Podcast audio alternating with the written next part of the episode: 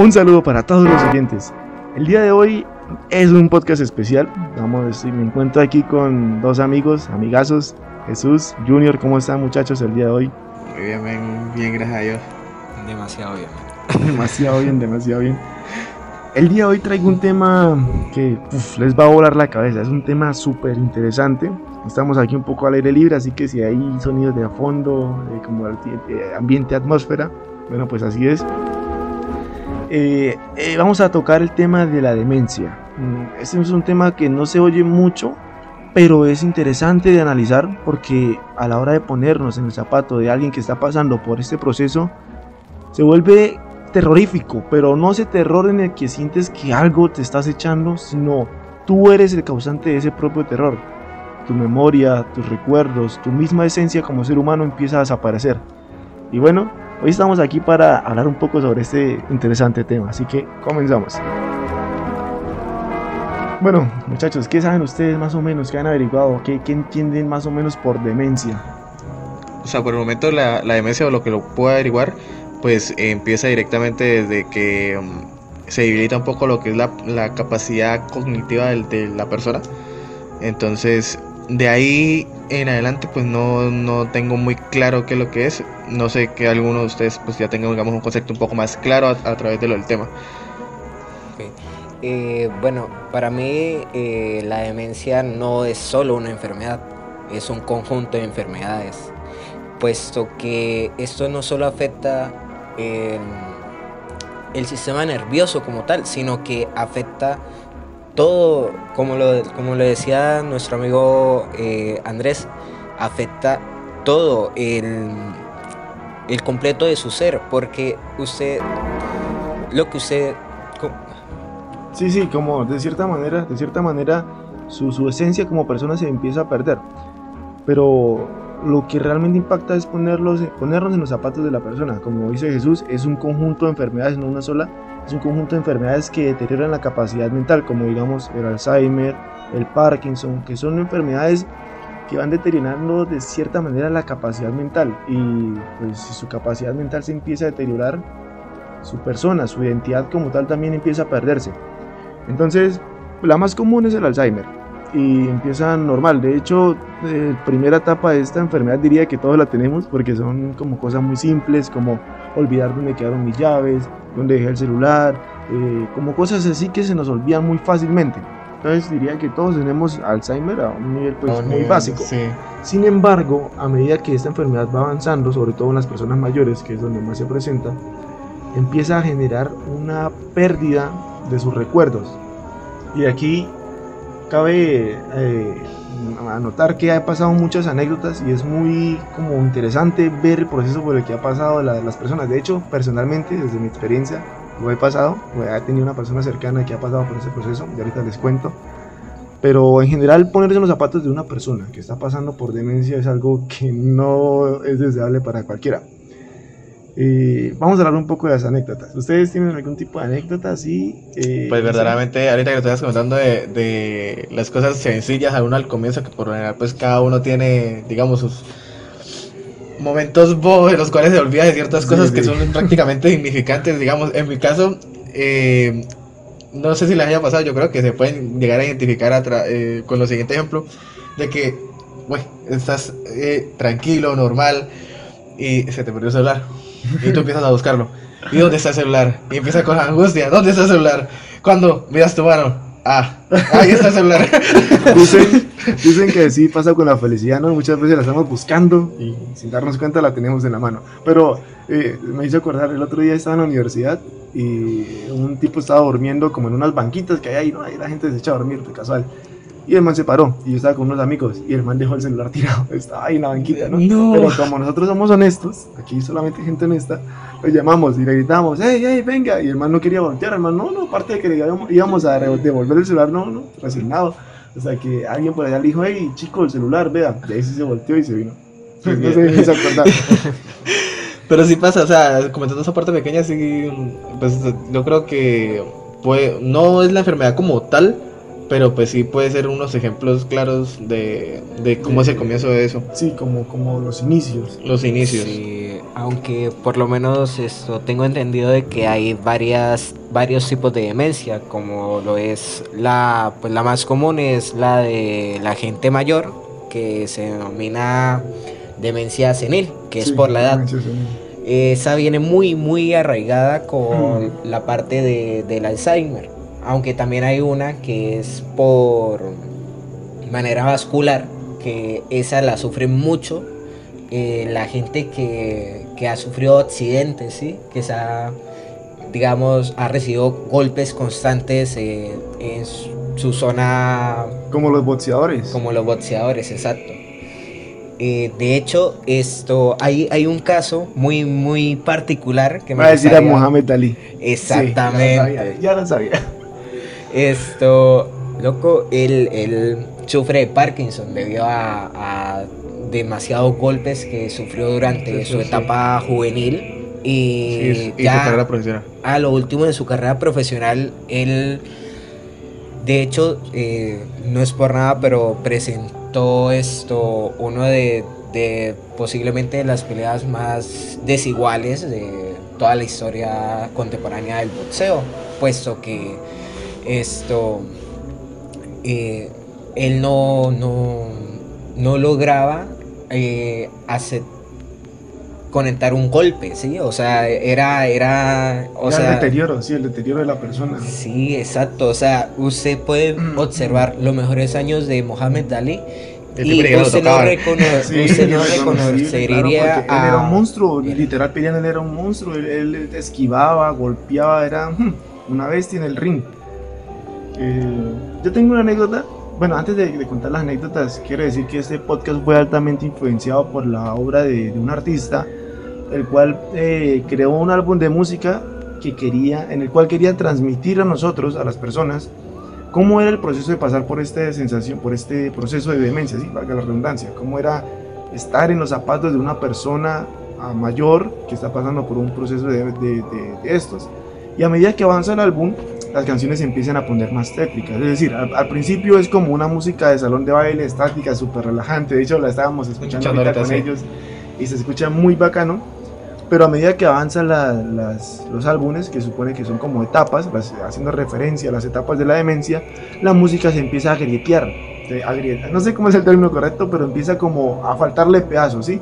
Cada vez se hace menos reconocible, cada vez, a veces hay partes en las que incluso la canción se corta, como si se olvidaran completamente y empezara a sonar una nueva. Y así me parece que esa obra quedó muy... De hecho, en el fondo, la voy a poner, la deben estar escuchando, eh, está muy muy bien estructurado y se logró transmitir realmente esa sensación. O por lo menos conmigo lo hizo. Y ahora vamos a hablar un poco de las experiencias. Eh, yo leí, eso no me pasó a mí, pero yo leí la experiencia de una persona que tenía a la abuela enferma. Y esa persona pues vivía con ella cuando estaba muy pequeño y la abuela empezó con esos, con esos pasos de demencia, pero los básicos, o sea, en primera, primera etapa, segunda etapa, que es lo que estamos explicando, se olvidan como cosas sencillas. Sin embargo, a medida que fue pasando el tiempo, él cuenta que la abuela los veía jugando con sus hermanos o con primos o amigos y les echaba jabón, les, los, los corría de la casa pensando que eran, dragón, que eran dragones, que eran, dragones, que eran ladrones, que, que eran ladrones, porque los, los confundía, como no los reconocía. Entonces pensaba que eran ladrones en la, en la casa y los corría literal. Y pues eso para un niño debe ser muy traumante. Él contaba incluso, incluso que a veces en la noche ya, ya no dormía con la abuela, lo separaban en un cuarto aparte. Pero a veces la abuela a medianoche se levantaba y empezaba a tocarle la puerta durísimo, asustada porque estaba en una casa metida con desconocidos, gritando ayuda. Imagínense, para un niño de 8, 10 años alrededor de eso, tiene que ser algo muy traumatizante. Demasiado. O sea, con una persona con la cual dormía literalmente Ah, hace unos un meses, mes. unos años, ahora mm, es un completo loco, podría O decirse, porque... sí. sí, ya no es la misma persona, o sea, es como, como, como que suplantaran a esa persona, ya no, Sí, exi- ya no exacto, existiera. como que O, no o, lo, o bueno, lo que me hace pensar es, o sea, no tanto ese proceso de que ella ya no nos recuerda a uno, sino que uno recuerda qué es lo que era ella. ¿Sí? ¿Vamos a entender? Y eso Claro, duele. Y eso duele. Es más doloroso incluso para los las personas cercanas que para la persona que está pasando eso, porque sí, pues claro, ella está viendo el proceso, pero ella no es consciente de que lo está viendo. viendo. O sea, hasta cierto punto ella, ellos incluso olvidan de que pueden olvidar, de que están olvidando y empieza a ser más como no lo sé. Bueno, él contaba eso, que quedó con muchos traumas, tuvo que ir a mucha terapia psicológica y así. Y pues ponerse en los zapatos de una persona de esas es, asusta, Ah, ¿no? Da sí, miedo, la- da miedo. sí. Y bueno, ahorita una- la experiencia que me pasó a mí fue con mi abuelo. Mi abuelo tiene noventa y tantos años, pero ya ahorita último él no me recuerda. mi, a mi hermano y a mí casi que no nos recuerda. Entonces cada vez que yo voy a la casa de mis abuelos y, me pongo, me siento, me pongo a hablar con él, es como si para él se sentara un extraño y empezar a hablarle. Entonces cada vez que yo hablo con él es como si habláramos por primera vez. Y él me, yo le empiezo a preguntar así como cosas que quería hacer, empiezo a preguntarle por mi abuela, que cómo la conoció, que esto, lo otro. Y el otro día en una de esas, charlas, de esas charlas casuales estábamos hablando y yo le preguntaba eh, por cosas de cuando era joven, de qué hacía, él era muy del campo, de cómo se divertía, de qué cosas hacían. Y él, pues él hablándome sin saber que yo era nieto, solamente mm, me hablaba por hablar como un extraño hablándole a Sí. un abuelito. Y podría jurar que en uno de esos recuerdos, él, eh, cuando lo o sea, le hice hablar y él me imagino que recordaría su pasado. Y a medida que iba recordando, podría jurar que vi cómo se le escapaban las lágrimas. Y pues trató como de ocultarlas, pero, pero me dio como una sensación tan, tan fea acá en el corazón porque es como, como ver, verlo de cierta manera consciente de que está perdiendo sus memorias, sus sus recuerdos se están sí. yendo.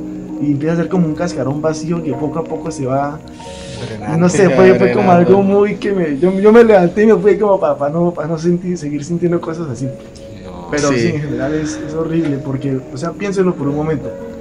Si, digamos, Jesús, usted pasara por este proceso y usted en la mañana se levantara y tuviera como esos destellos de conciencia, de, que se- de que su memoria se está yendo, de que su identidad se está perdiendo, ¿usted cómo reaccionaría? ¿Qué haría?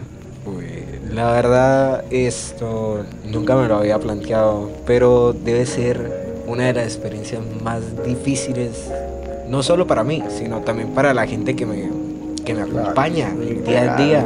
Porque que- ellos verían lo que, cómo me voy desvaneciendo de, de eso. Solo voy quedando como una simple forma. Como un Sí, cuerpo, un cuerpo como un inerte. Y cuerpo. nosotros, tú no eres tu cuerpo, eres algo más. Sí, exacto.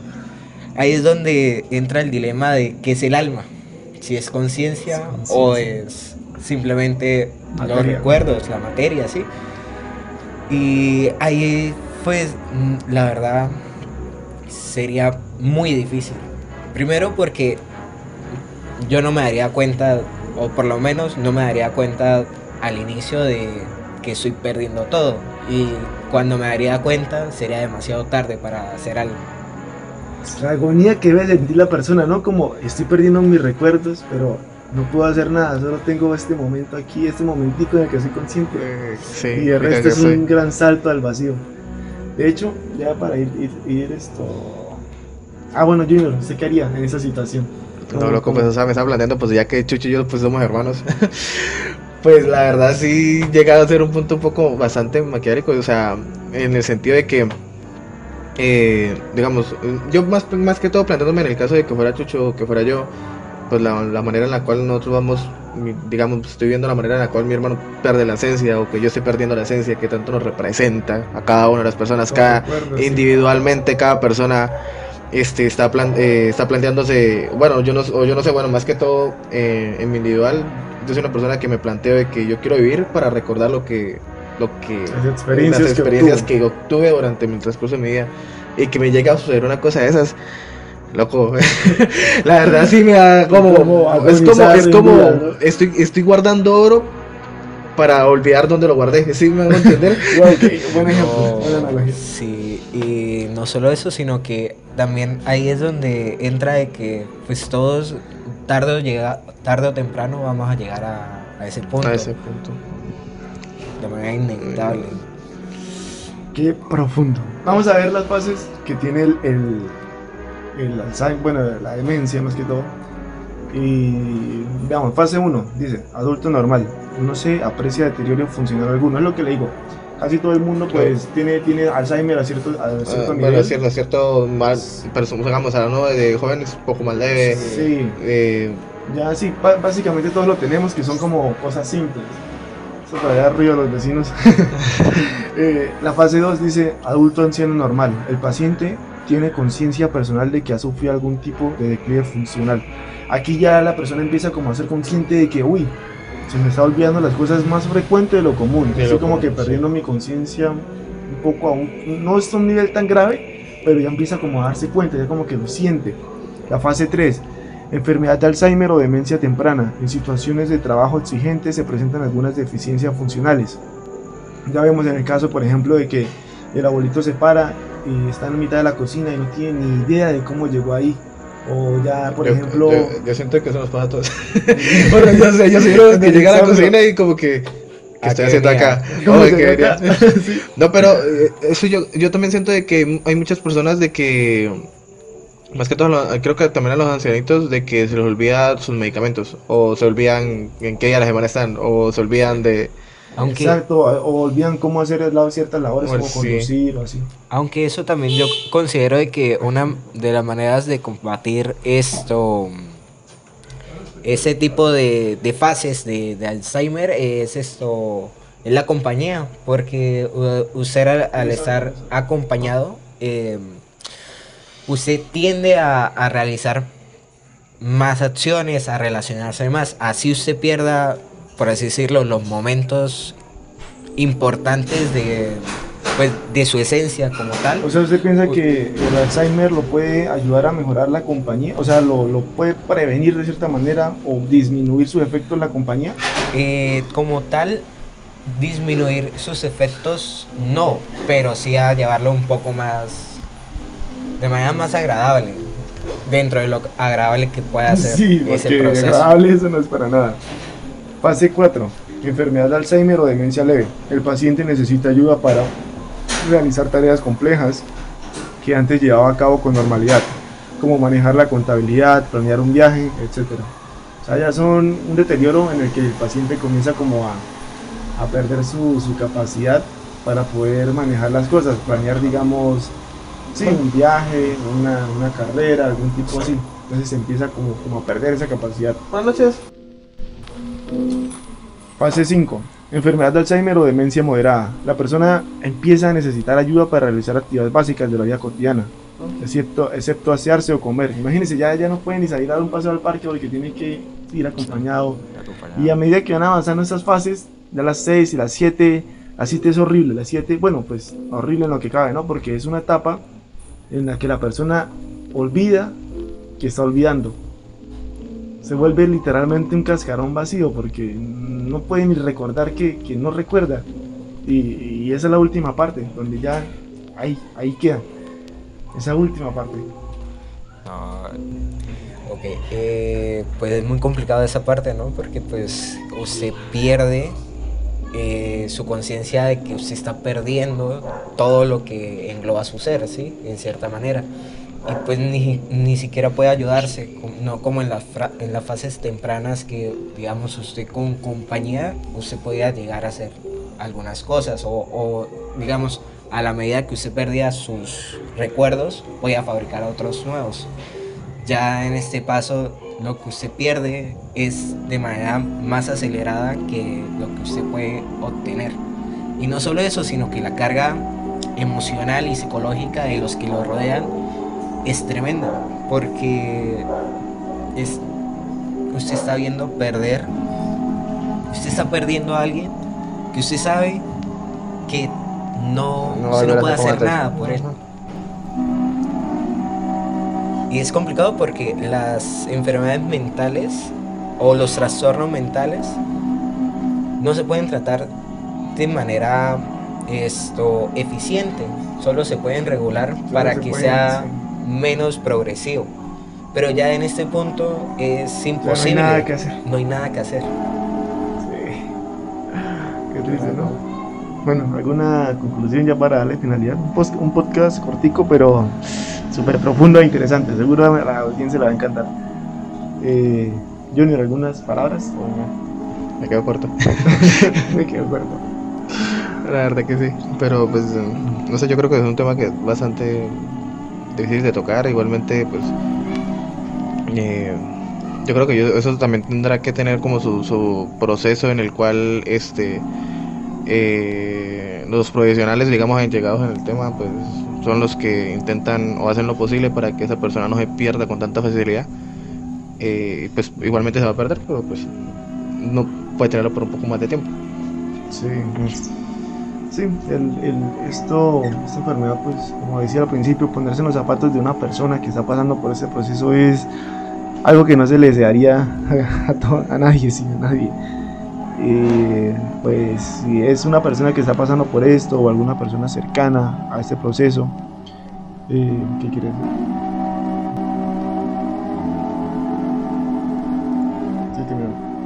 Eh, sí, básicamente eso.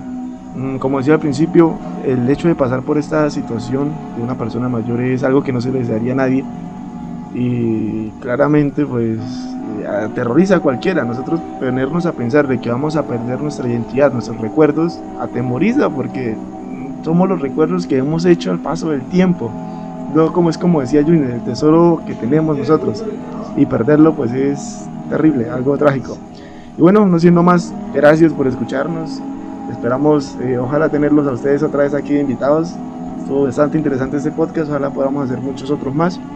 Y no sé, si quieren despedirse, unas palabras últimas. Muchas eh, gracias. Muchas gracias, hasta luego. Eh, muchas gracias por escuchar este podcast y recuerden seguir a el podcast de nuestro amigo Mogollón. El informativo juvenil.